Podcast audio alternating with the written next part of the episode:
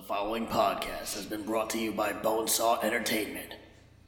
Bonesaw's in der cam. Yeah, dig it!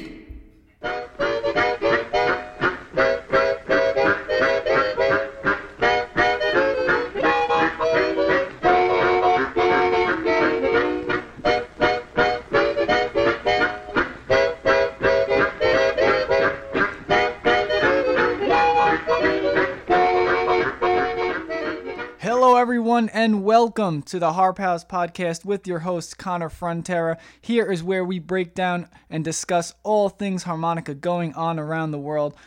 Like, follow, and subscribe to the show on all social media and share it with your friends. For any questions or comments, you could send the show an email at harphousepodcast@gmail.com. If you're feeling generous, you can use that email to donate to PayPal as well. Welcome, everybody. It's been a long time. I'm glad to be back. A very successful year and a lot of new things coming with Harp House. A lot of changes here. So I'm just going to go over real quick some of the changes that are going on for the show. I do want to say that the show will be shorter. It's going to be much shorter, have a very, very narrow focus, and we're going to work on a lot of things very quickly. About probably be around 10 to 15 minutes each show so that I don't have you people sitting there. And I don't want to waste anyone's time. I just want to give you some of the information, you know, that's going on around the harmonica world, some of my thoughts, some thoughts that have been said to me, some emails I've gotten, and some questions that I have been asked, and I will be giving the answers. Also, I do want to say that as I said in my last podcast, we will be having the show on YouTube. I'll be uploading it to YouTube. So if that's your main medium of listening, getting your news, you can always go to youtube.com/harphousepodcast and you will get your podcast there. Also, I do want to say that I will have, like I said earlier, more direct content. I'll be basically answering questions, doing very, very focused podcasts, nothing crazy. The first thing I do want to discuss, and it's a good thing. I'm very happy about this. I've been making a lot of progress in the harmonica world, a lot of success. And I have been investing in the harmonica companies and seeing how the harmonicas have been over the years. And they haven't been so great. So the harmonicas that I've been playing, you know, Marine Bands, Golden Melodies, Special 20s, Rockets, even on the Suzuki, you know, the Olive and the ProMaster, and on the Seydel, the 1847, that kind of stuff, the Session Steel, those kinds of things. Those harmonicas have not been impressing me lately, but it has changed. This year at Spa, when I was there, 2018, I did purchase a bunch of Hohner harmonicas. I did play some Seydels, and I did play some Suzukis, and I do want to say and congratulate these companies that they have actually started improving their harmonicas. They are actually playing quite well. I was playing a Hohner Marine Band, and I thought, hey, why don't I try buying some of these? So I bought a few Hohner Marine Bands, and since the price has gone up in about, when I first started playing harmonica, they were about $32. Now they're about $45, $46. So I decided to, hey, let me try. I'm going to buy a few Marine Bands, and they were all of stellar quality. They were all very, very good harmonicas, and I was happy with them. I also did buy some Golden Melodies. And I never liked Golden Melodies, but I bought them for a specific reason so that I can play more, obviously, melodic tunes in second position. And I did like them a lot. I gapped them a little bit. I didn't do much to them. Same thing with the Marine Bands. I gapped them a little bit, didn't do much to them, and they played very well out of the box. So I do want to say, good job, Hohner. You did something great here. You're actually improving your products. Seydel as well. I played at the Seydel booth. I thought their products were actually really good this year. And I did play some Suzukis, and same thing. Good products, much more improvement since the past couple of years. Also, I do want to mention that while I was there, I did have a good conversation with Alan from Goldenbird, who is a manufacturer of a pretty much new harmonica, still in the infancy stages of it, but they are very, very good harmonicas.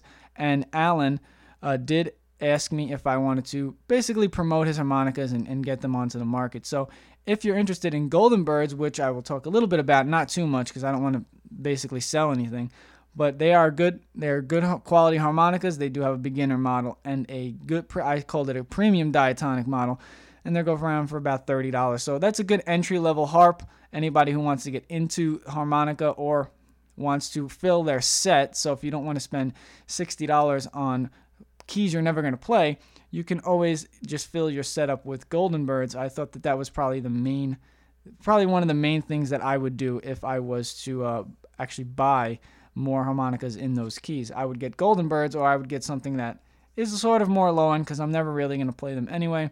And Alan was actually really nice about it. Alan did also passed me some chromatics, and I've been working with his chromatics lately, trying to get them to play a little bit better, and he's still improving those, so I will let you know the progress on the chromatics as well. Like I said, if you want to fill up your set, you get some Goldenbirds.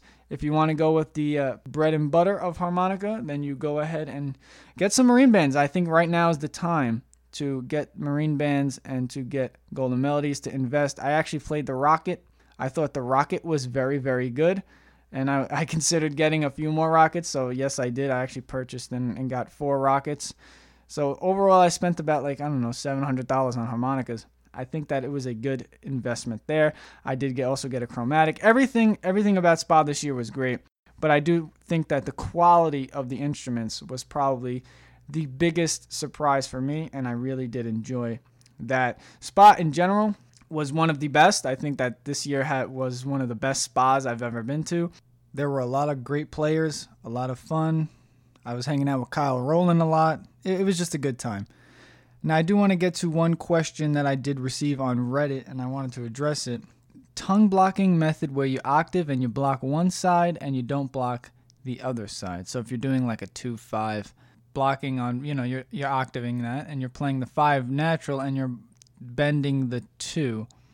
Now, that is a technique that you can only get tongue blocking. It's pretty advanced technique.